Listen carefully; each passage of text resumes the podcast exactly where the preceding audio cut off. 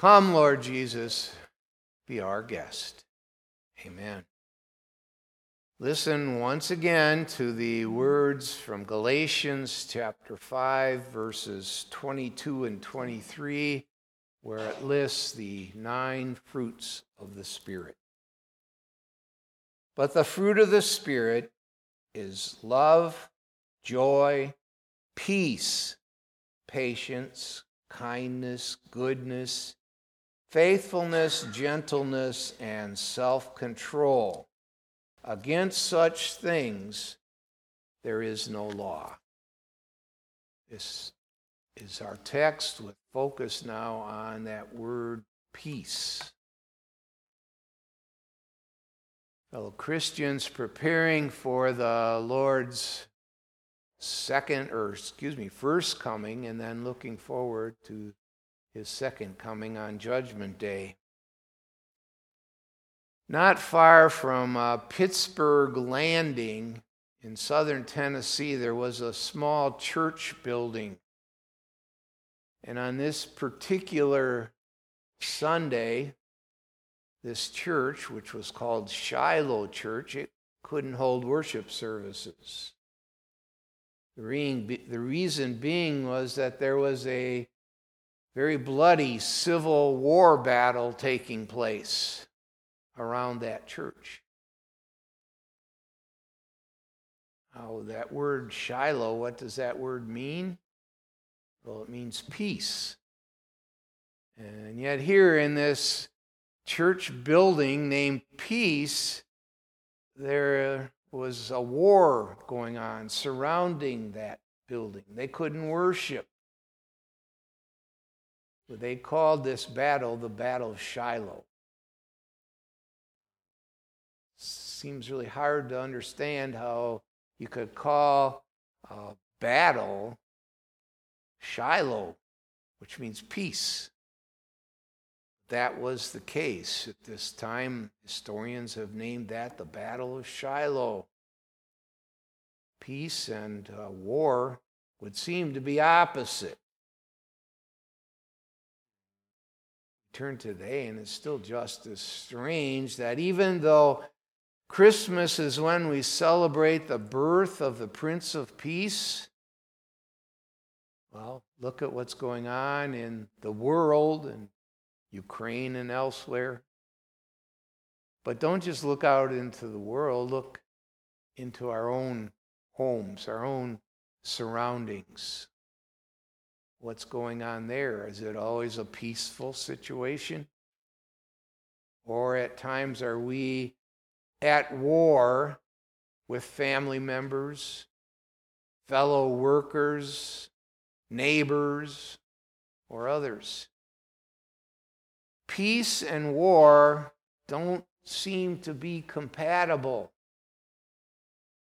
Let's now then examine peace as a fruit of the Spirit and hopefully be able to celebrate Christmas at peace with God and with others.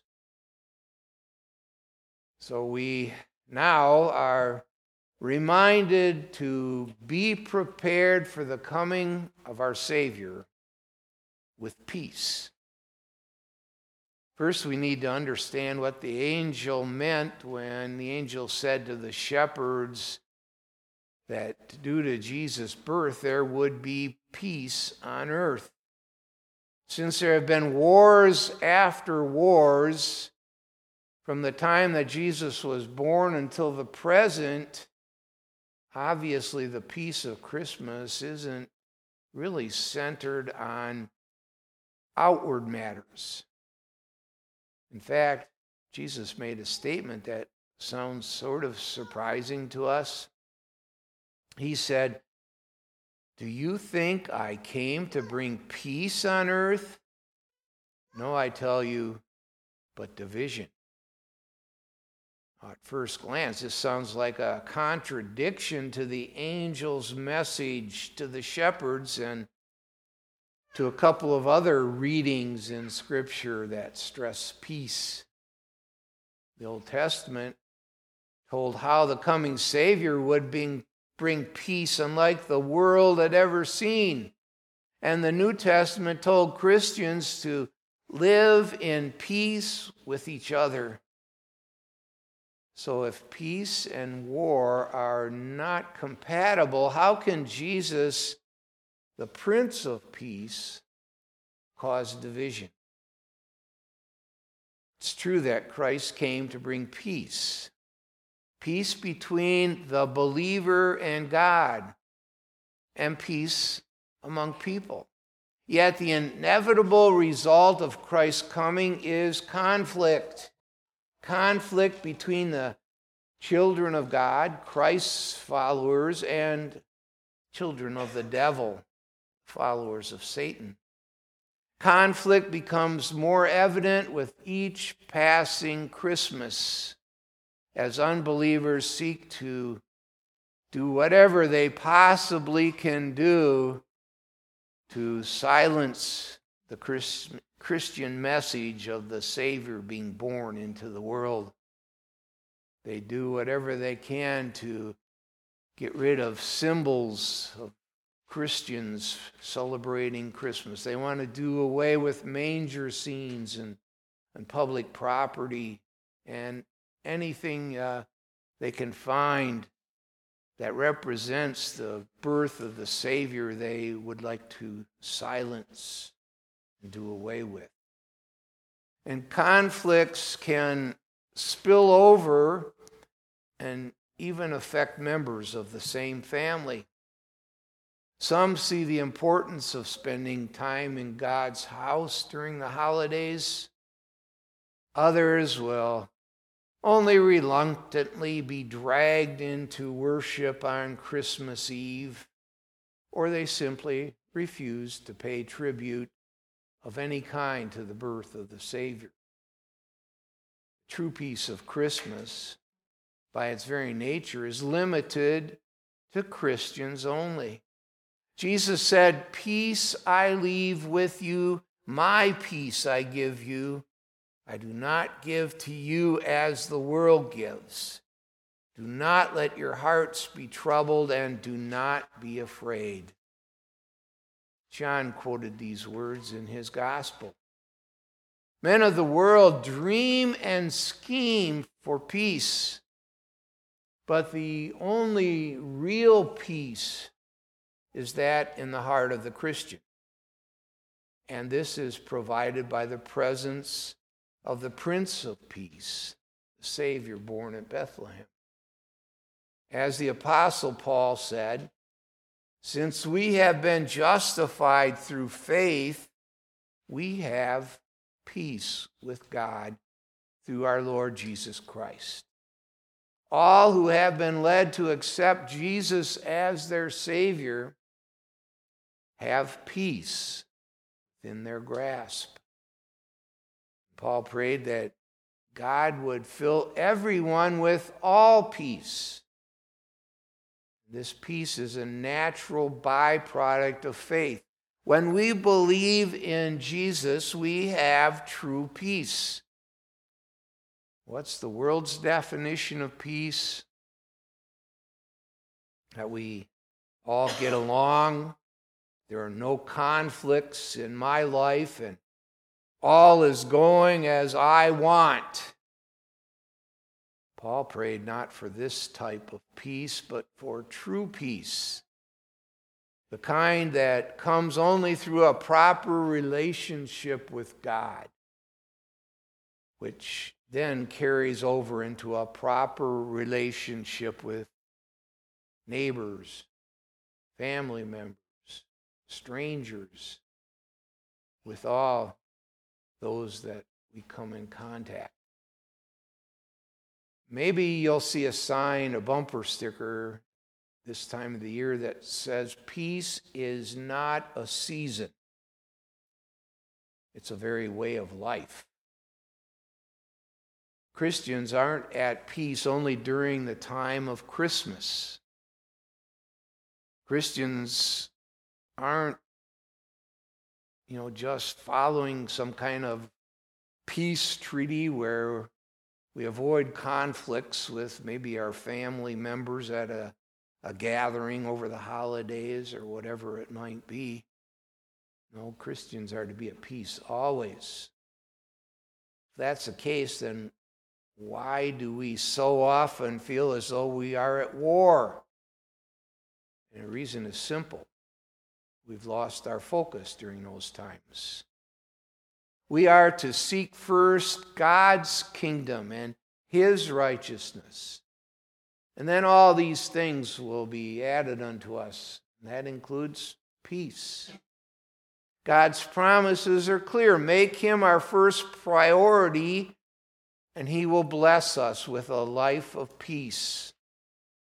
You know, outwardly, we might experience pain, problems, and conflicts might seem to surround us, but they can't take away true peace that is in the hearts of Christians. Along with Paul, we can confidently say that we are convinced that neither life nor death, neither angels nor demons, neither the present nor the future, nor any powers, neither height nor depth, nor anything else in all creation will be able to separate us from the love of God that is in Christ Jesus our Lord. Faith in Christ gives us such confidence, allows us to be at peace inwardly, even if outwardly we are in the midst of a world that has gone mad with uh, acts of the sinful nature. Now, U S troops are in various parts of this country and throughout the world in order to protect people from threats of terrorism and aggression. This action is needed because of the danger posed by radicals from the world's left and right who strive to disturb the peace and attempt to cause untold suffering. People should turn off their cell phones before they come to church.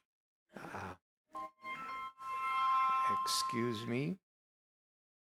Scam likely. Uh, so you know, we should realize that uh, you know the world needs those who are willing to protect the innocent, and no real true Christian should Uh, deny the need for people to step up and protect those who can't protect themselves. A display of strength can deter those who otherwise destroy peace. But in spite of how much our military or law enforcement tries to keep outward worldly peace, people everywhere, even next-door neighbors, even maybe people within our homes, within the walls of our homes, are too often at war. At war with themselves, others, with their job, with whatever's going on. And yes, even we t- all too often are at war with the forces of evil. Untold numbers in our city, our state, our country, and in the world will celebrate Christmas without having real peace. They don't know that the child born at Bethlehem some two thousand years ago was the Prince of Peace. They're basing their future life on their own attempts to do good. And we all too often let them continue on their merry way, a way that results in losing the spiritual war and never being at peace again in hell. For their sake, share the peace that we have. Direct them to that Prince of Peace and the forgiveness of sins that he earned on our behalf, and on their behalf, and on the behalf of all people. Direct them to that manger Make them aware that the war was won through Jesus, the Prince of Peace, and a lasting peace treaty is guaranteed to all believers. And there is a good chance that most of us will not be sent to remote parts of the world to keep peace there. Some of us have done that. Most of us won't. But all of us are sent into our own areas of influence to share the peace of Christmas with others. And where we can't personally go, we use our money, we use our prayers in order to help others go in our name as ambassadors of the Prince of Peace. Yes, as uh, far as we know, that night uh, in Bethlehem when Jesus was born was quiet, peaceful night. The peace that this child brought remains for you and for me and for all who believe. But bringing peace to the world was costly. It cost Mary and Joseph a lot of comforts. It cost mothers in and around Bethlehem the massacre of their sons by the cruel order of Herod. It cost the shepherds time to go to the manger and to tell others what they saw. It cost the wise men a long journey and expensive gifts. But more than this, far more than this, is it cost God the Father His Son, His own Son. And it cost God the Son the life of sacrifice and service, a cruel death, unmatched for what it cost our Savior. We give thanks to God for the peace of Christmas. May we be willing to pay a price to keep and share this peace.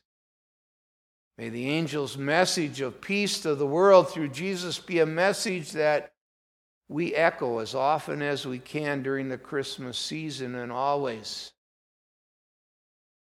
During uh, World War One, I Not exactly sure what time frame it was in that war, maybe probably sort of toward the beginning. The Germans and the French were dug in in trenches, taking pot shots at whoever uh, showed themselves above the trench. Well, Christmas time came and led to one or more of the soldiers decided to start singing some Christmas carols. And before long, amazingly, the armies, the French, the German, they came together, sang Christmas songs, gave tribute to their Savior. Even though they were at war, they temporarily had a peace treaty for that day. Great, tremendous. But unfortunately, the next day they went right back to trying to kill each other. Don't let our Christmas peace be a temporary truce. Let it be a lasting time of peace between us and God and between us and others. I'm going to close uh, our sermon with the last verse of our epistle lesson. From Romans chapter fifteen, verse thirteen, it's a good benediction. It stresses peace. May the God of hope fill you with all joy and peace as you trust in Him, so that you may overflow with hope by the power of the Holy Spirit. Amen. And the peace of God, which passes all understanding, shall keep our hearts and our minds through faith in Christ Jesus. Amen.